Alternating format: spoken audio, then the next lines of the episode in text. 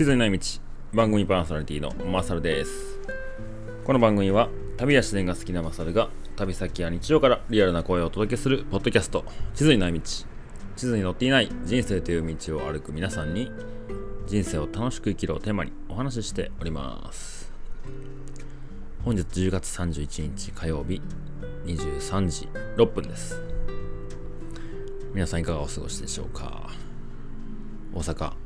帰ってまいりました。帰ってきたらハロウィンでしたね。今日夕方ぐらいから家でパソコンでいろいろ作業したんですけど今日特別道路うるさいです。めっちゃバイクうるさいですね。もうどうにかなんないですかね。はいえー、それではそれではえー、自宅に帰ってきてからの久しぶりの配信ですね。はい、お知らせがございます。3点かな？はい、1点が、えー、今、ペグでですね、アリゾナの写真展をやっております。11月の4日土曜日まで写真を掲示しておりますので、えー、次、店開くのが、えっと、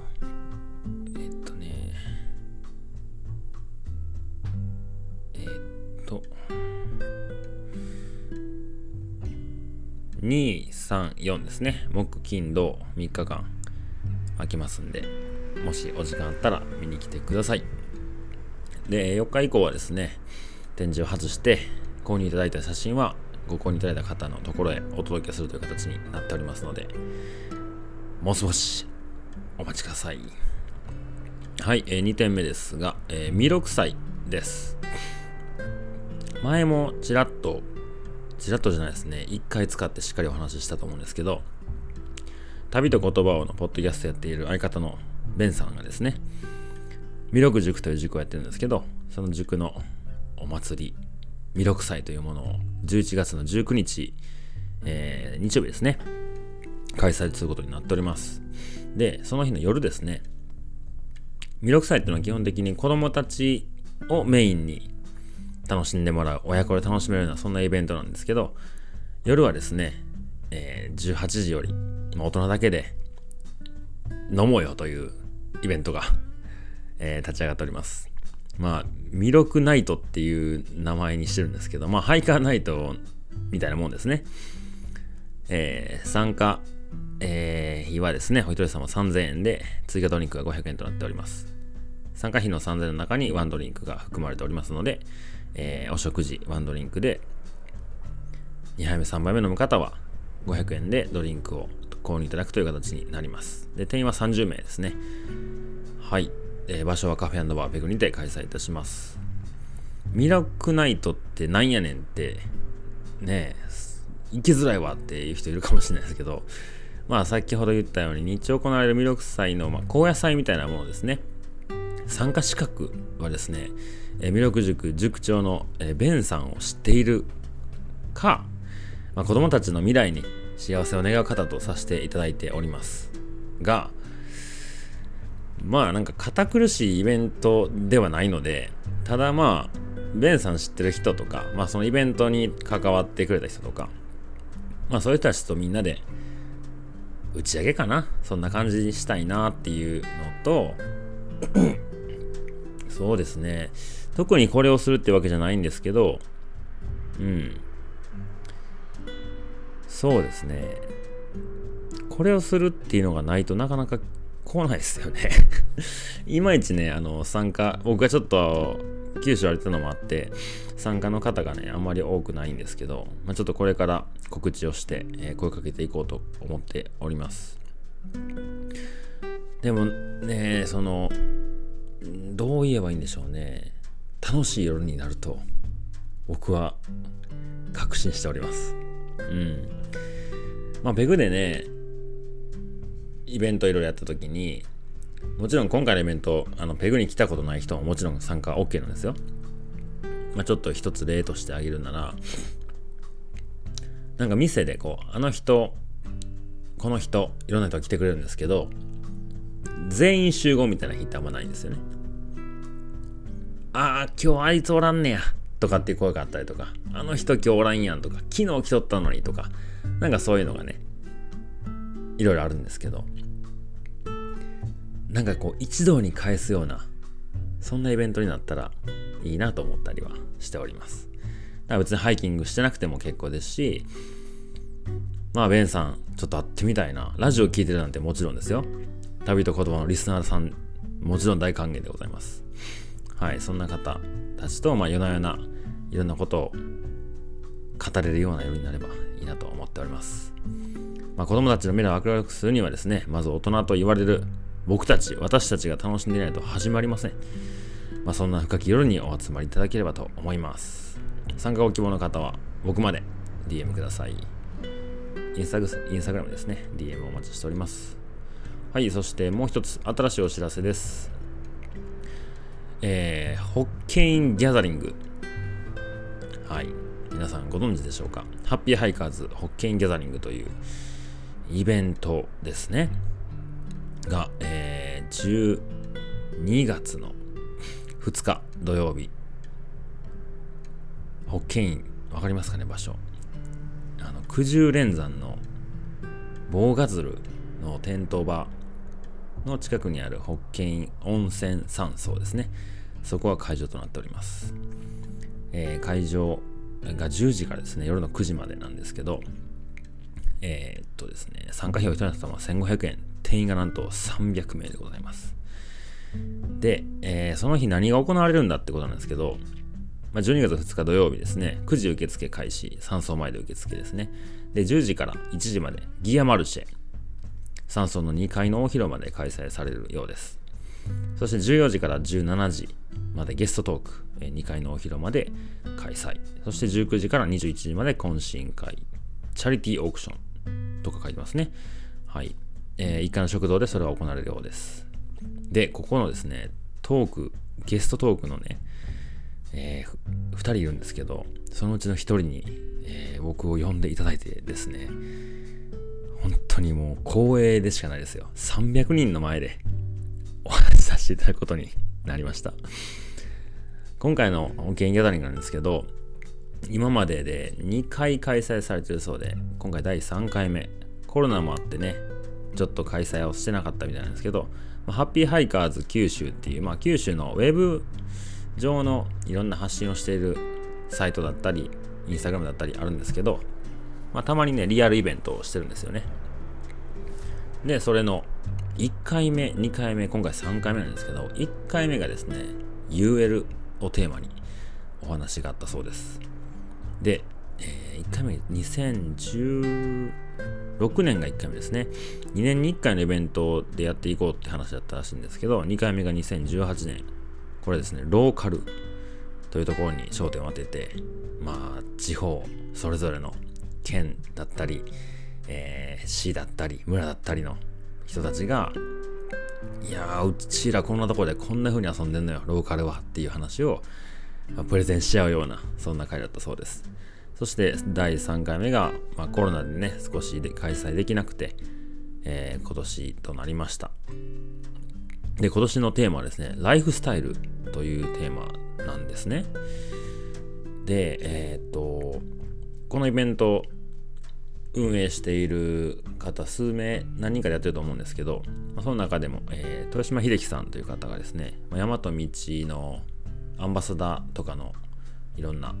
まあ、取りまとめといいますか、まあ、アンバサダーのみんなの兄さんみたいな感じで 関わってらっしゃいます、えー、豊島秀樹さんからですね、直々にご連絡いただいて、ちょっとマサル君ゲストスピーカーで喋ってくれないかなってことで、僕でいいんですか？っていう感想ですよね。ね、秀樹さんお会いしたことある方、ご存知の方は、多分もう見ればわかると思うんですけど、まあ、遊び上手で、いつどこにいるかわかんないような、めちゃくちゃかっこいい、イケオジなんですけど、ね冬は北海道こもってテレマークスキーアリーの雪が溶けたらなんかしてきて山歩いたりうんで夏ならサーフィンしてみたいなそんな生活を本当渡り鳥のようなね生活をされてる方なんですけどその方から声がかかると。えー、びっくりしましたね。で、今回ですね、僕、一応ライフスタイルというところでお話しさせていただくことになったんですけども、まあ、えー、タイトル、テーマはですね、旅と共に生きるということでお話しさせていただきます。えー、1人目が僕で、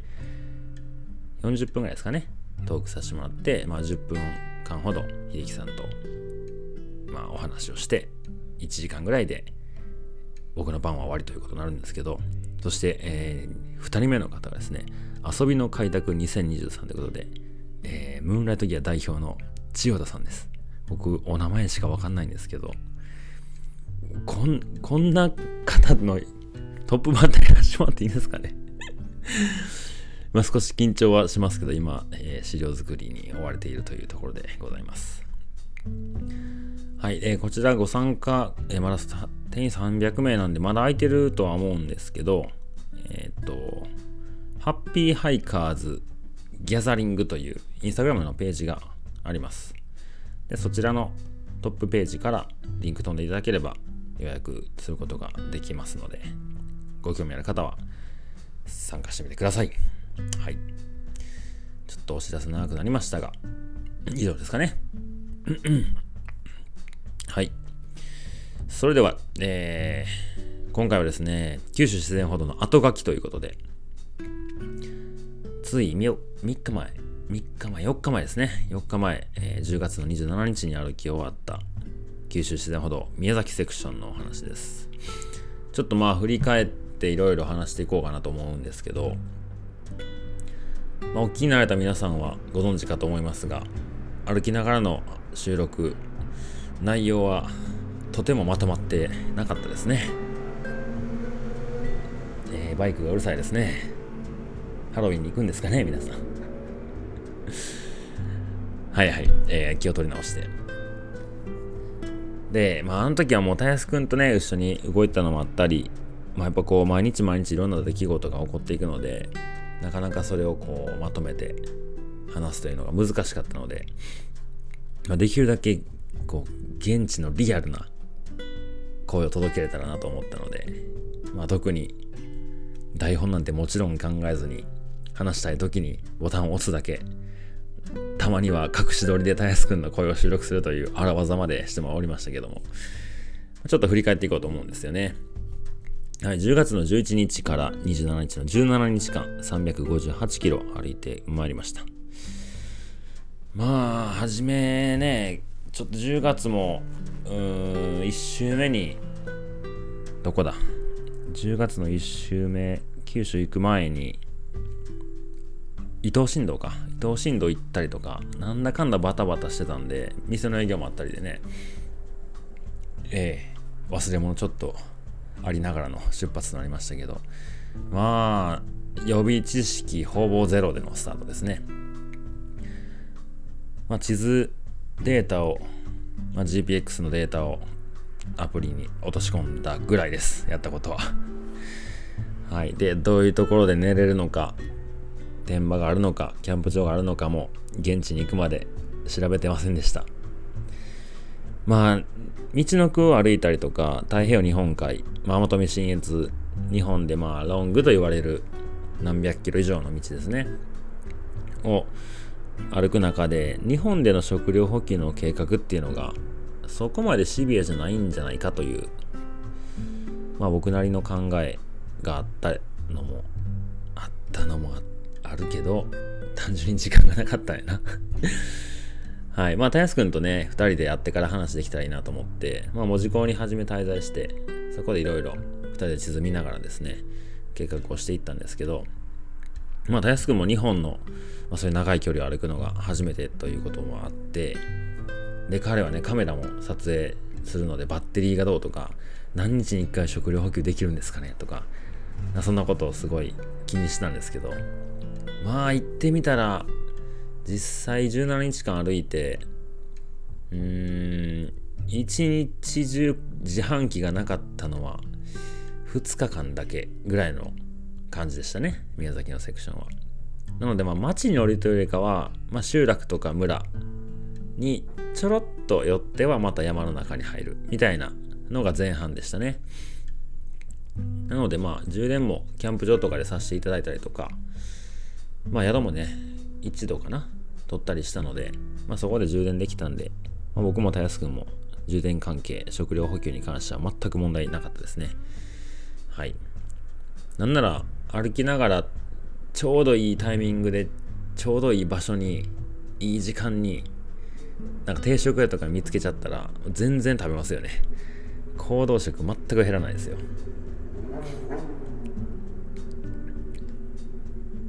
なんでバイクこんなこんな音出すんかな。静かに静かには走れないもんなんかな。今のは静かな方でしたね。はいはい。でえー、っとですね、まあ、今回歩く前にですね一応、えー、PR という名目で、えー、お仕事としてハイキング歩かしてもらったんですけど PR ってめちゃくちゃ難しいなと思うんですよね。うん。まあ今回の依頼の目的はですね宮崎もっと言えば九州の自然歩道を歩く人が増えてほしいと。それが一番の目的ですね。まあそれにどういうふうに僕とたやすくん2人でアプローチしていくのかっていうところが、まあ、一番面白くもあり難しくもあったとこかなと思うんですけど、まあ、YouTube 僕やってないですよね。でやってるもうザ YouTuber って言われる人とかってもう何万人とかフォロワーがいたりとかチャンネル登録者数がいたりとかでインスタグラムのえー、っとまあインスタグラマーみたいなこと言われてる方ってね、何万人もフォローがいるじゃないですか。いろんな人が見てますよね。で、僕もうね、その何万人もいないですよ。で、そんなにこう店のことあげたり、別にそんなこう、ハウトゥーをね、インスタで上げてるわけでもなく、店何時に開きますせとか、こんなとこ歩いてきたよとか、そんな感じですよね。開けてることといえば。で、どうやってその PR を2人で一番最大限人に伝えれるのかというところをですね考えながら歩き始めたんですけどたくさんの人に見てもらう見てもらうだけでいいんだったら僕じゃなくていいと思うんですよね。まあ例えばインフルエンサーと言われる人たちにちょこちょこセクション歩いてもらって写真を投稿すれば何万人何十万人の人がそれに触れますよねただ、まあ、僕に依頼をしてくれた方がおっしゃってたんですけど、まあ、YouTube とかメディアとか雑誌などなどってやっぱりこうすごいたくさんの人に、まあ、言うたら量でいう網をかけるような形でたくさんの人にその情報を届けれるよねとただ僕がやってることってとても分かりづらいんですよねえー、ポストカードを現地から書いてます。えー、ポッドキャストで音声配信してます。ね、店あんまり開いてません。で、まあ、店は最後にちょっと置いといてですけど、まあ、音声配信っていうのが、ポッドキャストですね。まあ、YouTube とかと違って音声だけなので、まあ、まだそこまでたくさんの人が聞いてないとは思うんですけど、まあ、聞いてくださってる方もね、何百人かいてくれてるわけですよ。そういう人たちって僕もそうだったんですけど、ラジオとか、まあ昔芸人さんのラジオすごい好きでずっと聞いたんですけど、だからイヤホンで聞くこと多いじゃないですか。ラジオみんなで聞きましょうってあんまないと思うんですよね。みんなで映画見ようあるかもしれないですけど。だから自分一人で音を聞くんで、なんか自分に話しかけてくれてるような気がするんですよね。なので、その、YouTube とか他のメディアが網をかけるように量をするのであるならば、ポッドキャストは森で一匹を突きに行くみたいな。まあ表現がいいかわかんないですけど、なんかそんなこう一人にしっかりとこう熱量を持って届けれるのがポッドキャストなんじゃないかなということをおっしゃってました。で、ポストカード書くのもそうですよね。あのポストカード、まあ、たやすくんが撮ってくれた写真をコンビニでプリントアウトして送らせていただいたんですけど、あれってあの1枚しかないんで、あの写真も、え1枚しか現像してないんですよね。印刷か。なので、世界に1枚しかないものを送っているんですよ。まあそうなると、ね、その、まあ、さっきの表現いいかわかんないですけど、まあ、網パンって投げられたら、ね、そっからこう、抜けていく魚もいるかもしれないですけどまあ森でバーン刺されたら逃げれないですよね。逃げれないって言い方悪いな。よくないな。量の話ですよ。はい量の話。まあポッドキャストの特性の話です。うん。で、まあ、ポッドキャストで聞いてくださってる方が手紙を受け取ってもらえたらねなんかすごい自分ごとになるんじゃないかなと思ってでそれも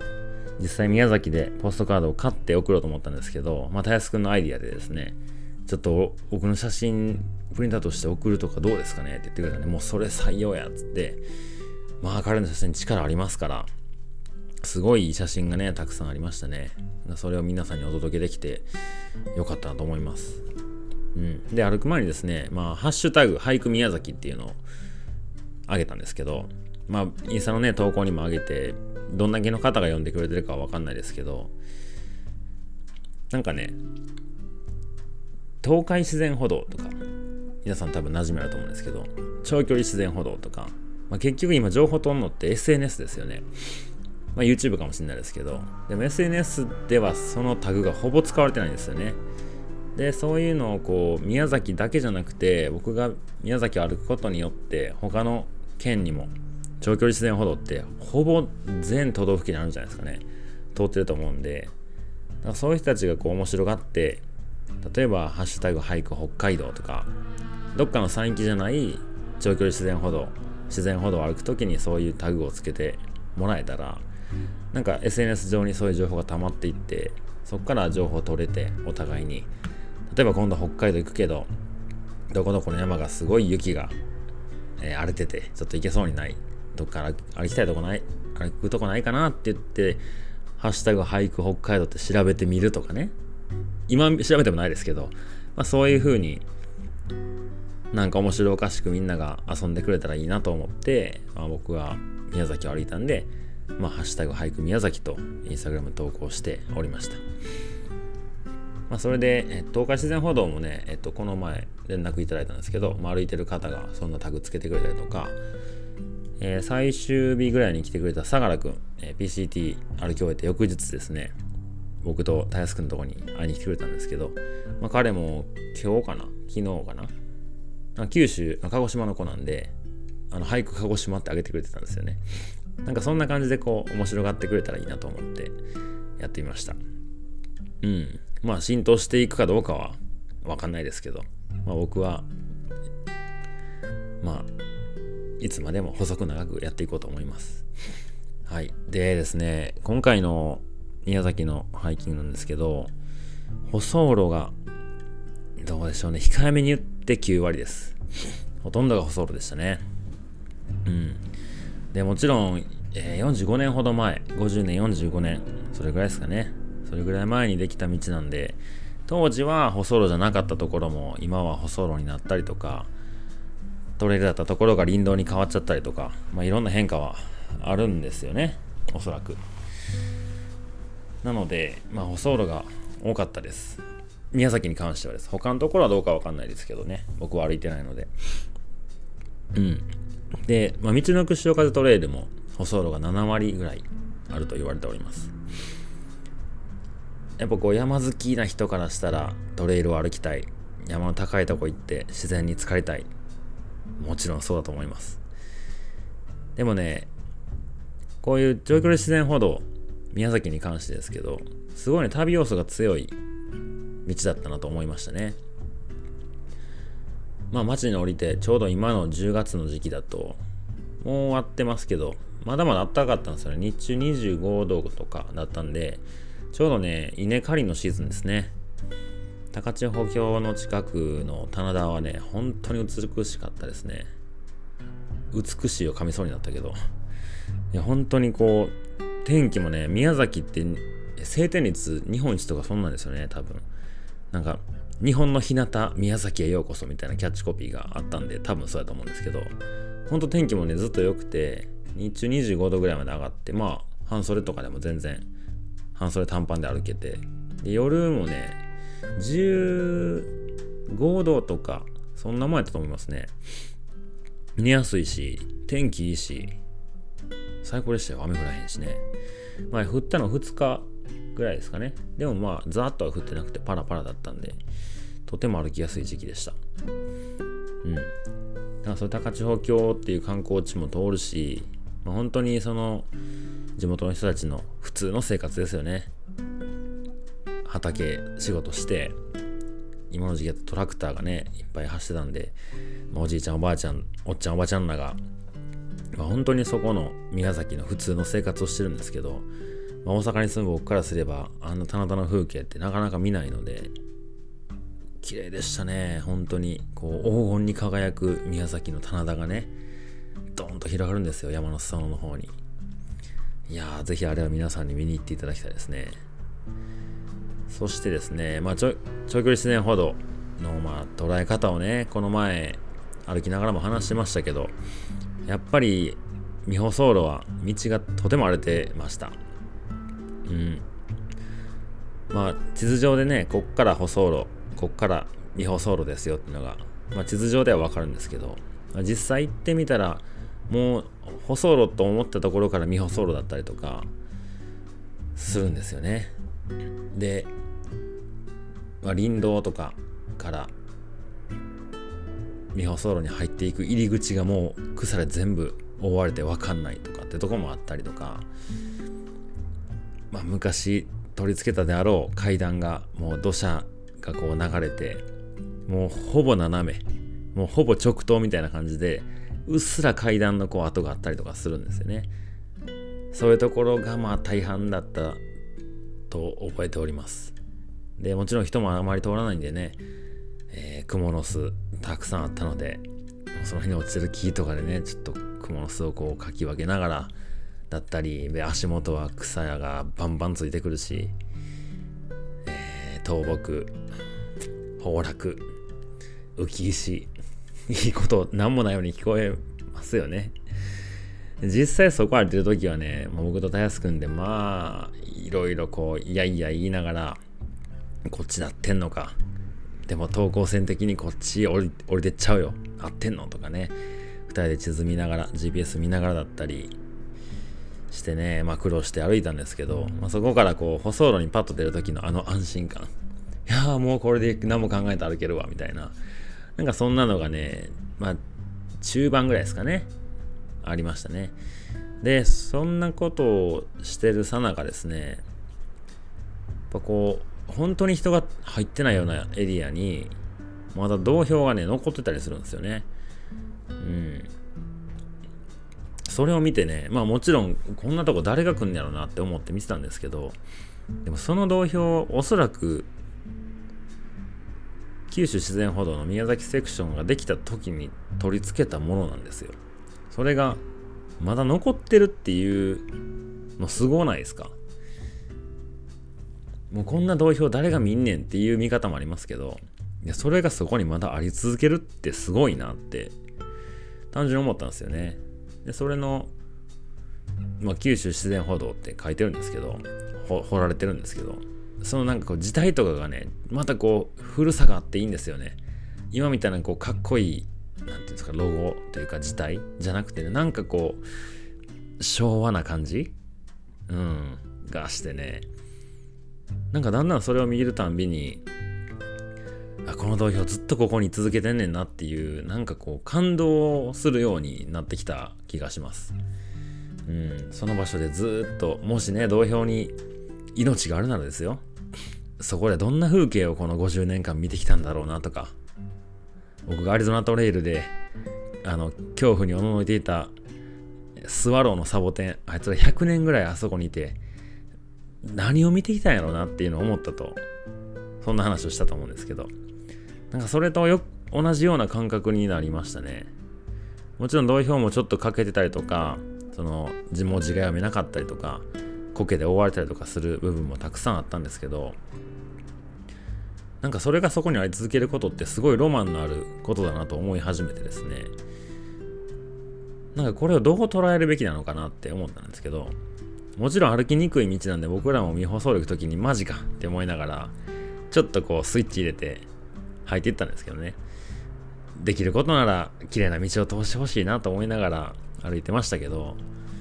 でもその九州自然歩道、まあ、長距離自然歩道があるからこそ僕はその道を歩くことができて、まあ、その道がなくて好きなとこ歩いていいよだったら多分歩かないですよね。やっぱり宮崎のセクション、長距離自然歩道というものがあるから、それに沿うようにして歩けたんで、やっぱりそこに対するリスペクトみたいなのはいつまでも持ってたいなと思ったんですよね。たとえ道が悪くても。で、まあ以前配信の中でも話したと思うんですけど、45年前、50年前の人が設定した道が、今のハイカーたちが同じように楽しめるかというと、決してそうではないと思います。だから他の道通っては別にいいと思うんですよね。たまにはそれてみて、まあ、食料買いにそれて、ちょっと、まあ、近道なのかショートカットなのかして、トレで戻っちゃうとか、歩きにくい道は避けていくとか、全然ありだと思うんですよね。で、僕も実際、大学の時のサッカーの合宿地に寄り道したりしたので、まあ、そのセクションは、宮崎の九州自然歩道を歩いてないんですよ。まあ何十キロぐらいですかね。は、まあスキップというか、僕、遠回りした形になったんですけど、なんかそういう歩き方だっていいと思うんですよね。それを例えば昔歩いた道を旧道っていう言い方しますよね。旧街道みたいな。で、今、新道とか、この前行って行ってきた伊東新道とかね。なんか新しい道って言ったりすると思うんですけど、やっぱ新しい方、旧と新っていう表現をしちゃうと、なんか旧ってもう使われなくなった昔の場所みたいな、そんな印象を僕は覚えるんですけど、なんかそうじゃなくて、やっぱその道はまだあってあの土俵はあそこに居続けてるっていうことをリスペクトするなら以前も言いましたけどネイティブルートという捉え方が一番なんかしっくりきましたね。ネイティブルートまあいた本線ですよねそれ歩くのは簡単なことじゃないかもしれないですけど逆にそれをこうトライしに行くような歩き方だったりその山奥に誰も入ってこないようなところに道標が立ってるのを見つけるこうテンションの上がり方おっしゃ、ネイティブの同票見っけたみたいな。なんかそういうワクワク感っていうのもあっていいと思うんですよね。だ逆にこう、ネイティブルート通らずに まあ自分で引いた線を歩いていったハイカーからすれば、ネイティブルートをしっかり歩いたハイカーですごい尊敬に値すると思うんですよね。僕が CDT 歩いた時ですかね。CDT も本線とオルタネートルートあるんですけど、まあどっち行っても CDT だよっていう考え方でみんな歩いてるんですよね。で、僕はちょっとスタートが遅れたのもあって、もうなるべく短い方短い方選んで旅をしてたんですけど、実際に本線を全部しっかり歩けるハイカーってなかなかいないんですよ。やっぱり本線行った方が遠回りやし、街もないし、水もない。でも、オルタネートの方行ったら短いし、街もあるし、水もある。ってなったらみんなそっち行きますよね。うん。で、オルタナイトルートの方が見どころもたくさんあって、自然環境も良くてっていう道と、えー、本線、CT の本線行ったら何もない遠回りの道だったら、オルタナイト選びますよね。多分 CT の本線を全部歩いたハイカーってそんなに多くないと思うんですよ。それと同じような捉え方が長距離自然歩道でもできれば面白いんじゃないかなとは思いましたね。うん。そしてですね、えっ、と、旅の後半、綾町というところに僕はかなり長いこと滞在したんですけど、宮崎ハイキングクラブ、まあ、略してミヤハイというのを、まあ、運営されている高城さんですね。ポッドキャストにも一度声ちらっと入ってましたけど、綾町に住まれてて、東京から移住されたんですけど、まあ、お子さん3人と奥様と一緒に住まれてまして、素敵なお家に招いていただき、結局ですね、えー、ゼロデイを2日取ったので、3連、えー、3連泊して、その次の日、周さん来て、テント張らずに、高城さん家帰ってきて4連泊になり、で、歩き終わってから、まあ、4日ぐらいです。3日後かな？高城山地出た3日後ぐらいに歩き終わってまた帰ってね、5泊したんですよ。17日間の旅で5泊してるんですよ。3分の1ぐらい高城山地いたんですよね。いやー、本当にお世話になりました。なんか、高城さんのようなキーパーソンが各県にもしいたらですよ。長距離自然歩道多分一気につながると思いますね。うん。なんか、なんていうんですかね、もともと東京のね、三鷹にお住まいだったそうで、まあ、ハイカーズデポができた当初からお客さんで、まあ、土屋さんだけが一人でやってる時ですね、まあ、その時に彼女ができました。その人も結婚しましたっていうのを逐一こう報告するような、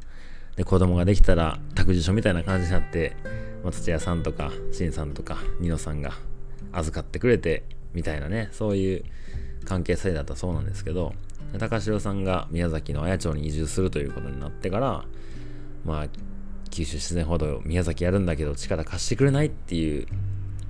まあ、依頼というか、お願いというか、があって、まあ、快く受けてくださったそうなんですよね。僕も2年前ぐらいから九州の宮崎を歩いてもらうよっていうことは言われたんですけど、まあ、1度目はコロナかな。整備がまだ人でなかったとかそうなったと思いますけど。で2回目は台風が、えー、大きい台風が九州に来てですね去年も歩けなくてようやく今年歩かせていただいたんですけどだから高城さんとは2年以上前から連絡は取り合ったんですけどね。ようやくお会いできましたね。うん。もう本当にねあの宮崎来たらいつでも泊まってくれていいからねと。何度も言ってくれたんで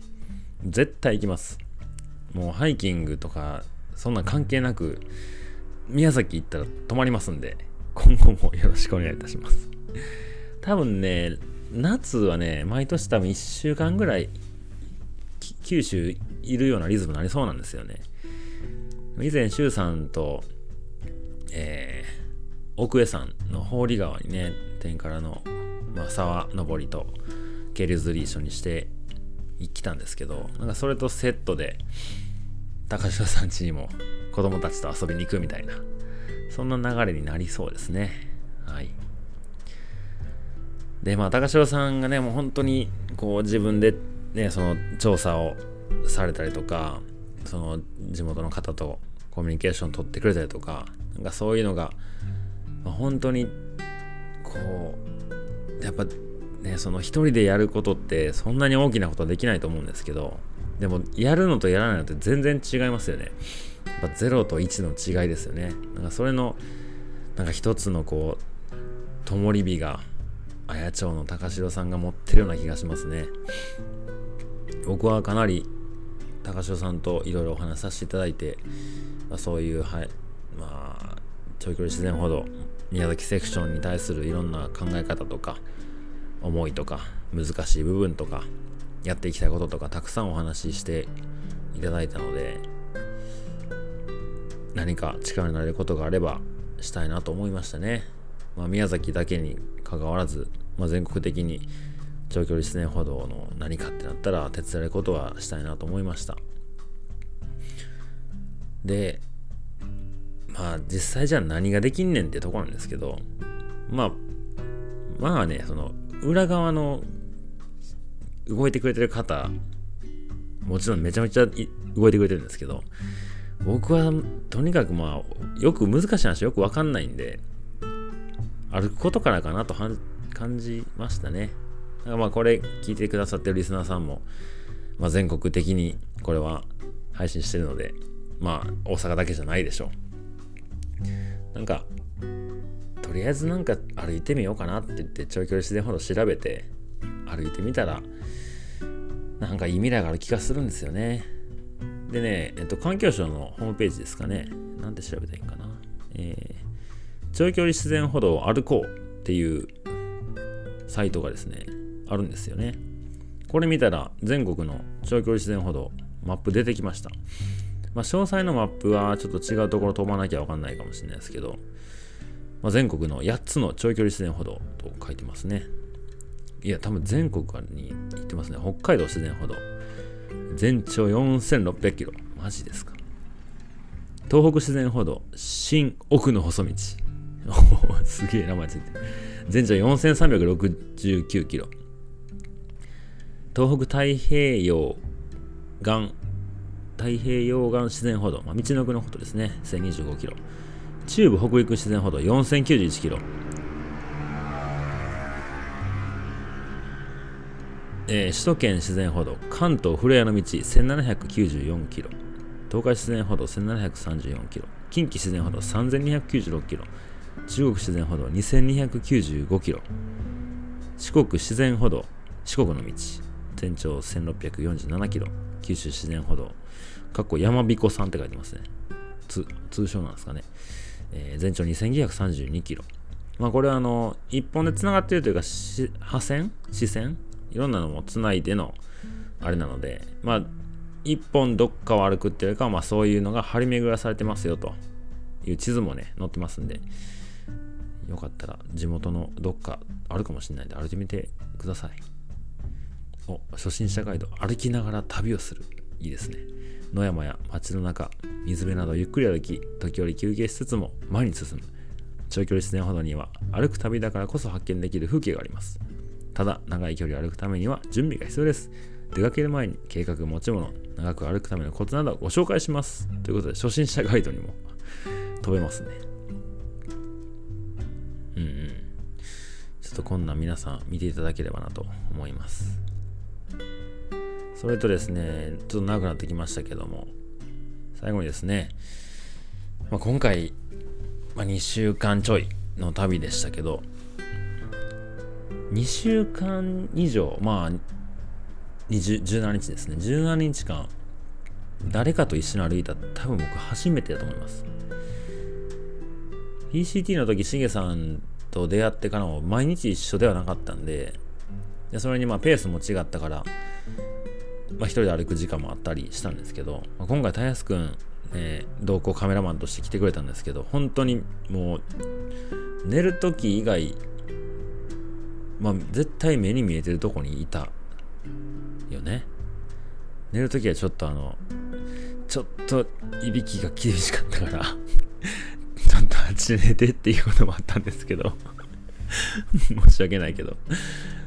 高潮さんちでは大輔君ごめんちょっといびき部屋で寝てもらっていいっつって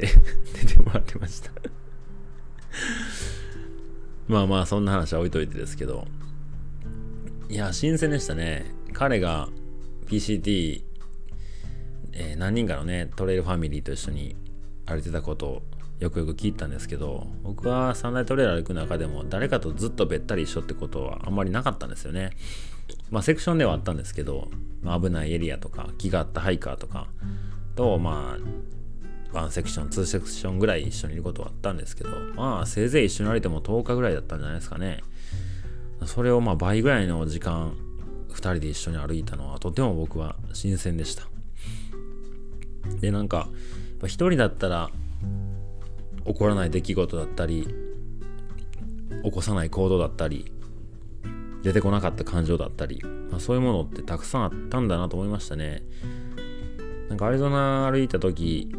まあ序盤ですね。もう一人での旅いいかなって思った理由もそこやった気がするんですよね。なんかもう一人で歩くとなるともちろん会話もないですしね淡々と距離をかこう積み上げていくだけというかしかやることないんですけど2人で歩くとなったら会話が生まれてくるし、またやすくんと山2人で行ったことは今までなかったんでなんかいろんな話ができましたね。特に何の話したかっていうのは覚えてはないんですけどうんなんかほんと最近の近況だったりとか、まあ、仕事の話だったりまあこの九州自然の話ももちろんですしまあなんかアホみたいな冗談を言いながら歩いたりとかタルタルソースがどうだとかね。僕も買っちゃいましたよ。うまかったから。うん。なんかそんな本当に一人で歩くのとはね2倍3倍以上の彩りを与えてくれたなと思いました。本当に感謝してます。そして写真もね、もう何枚撮ってくれたかわかんないですけど、それを使ってね、これからトムさんとまたミーティングをしてですね、九州自然歩道の宮崎セクションのパンフレットになりますんで、大好きの写真がですね。確か2月ぐらいにはできるとか、完成させようとは言っておりました。うん、なので、まあその時、僕の赤いメリノメリノのシャツがどっかにいると思いますね。なんか歩いてる最中はやぶこぎやらいろいろ舗装されてへんやろ言ってたけど終わってみるとなんかあの感じ懐かしいというかちょっと癖になるような気がしますね。僕こういわゆる OMM みたいなこう山のなんか道ないところを、まあ、地図を読みながら歩くっていうやり方をあんまりしたことがないんですけど結構それに近い感じでこっちで合ってる？こっち行けんの？いや無理やろやめとこうとかっていうのをね2人で会話しながら歩けたのがねなんかもうすでに懐かしいしうん。またそんな旅がしたいなと思いますね。いや本当にまあこの場を借りたいけどたやすくん楽しかったです。ありがとう。じゃあまあ長く話しすぎるのもあれなんでハロウィンもね今日は心斎橋がすごいとなってるでしょう。バイクもずっといつもの3倍ぐらいバイク取ってんじゃないかな。じゃあ、えー、九州市内ほど宮崎セクションの後書き、えー、この辺りにしておきたいと思います。はい、ではお知らせ、先ほどオープニングで言いました、えー、11月の2、3、4でアリゾナの写真展ペグで、えー、最終となっております。ちょっと興味あるよって方はお店に足運んでみてください。えー、そして11月の19日、弥勒祭の、えー、夜ですね、弥勒ナイトといって、えーまあ、飲み会ですね、やります。えー、ベンさんを知ってる方、まあ、子供の未来に幸せを願う方、いや、楽しく大人やっていこうぜっていう方、ご参加お待ちしております。参加お希望の方は僕まで DM ください。定員は30名となっております。参加費がお一人様3000円。えー、お食事とワンドリンクをお付けしております。そして、ホッケンギャザリング、えー、12月の2日だったよね。ですね。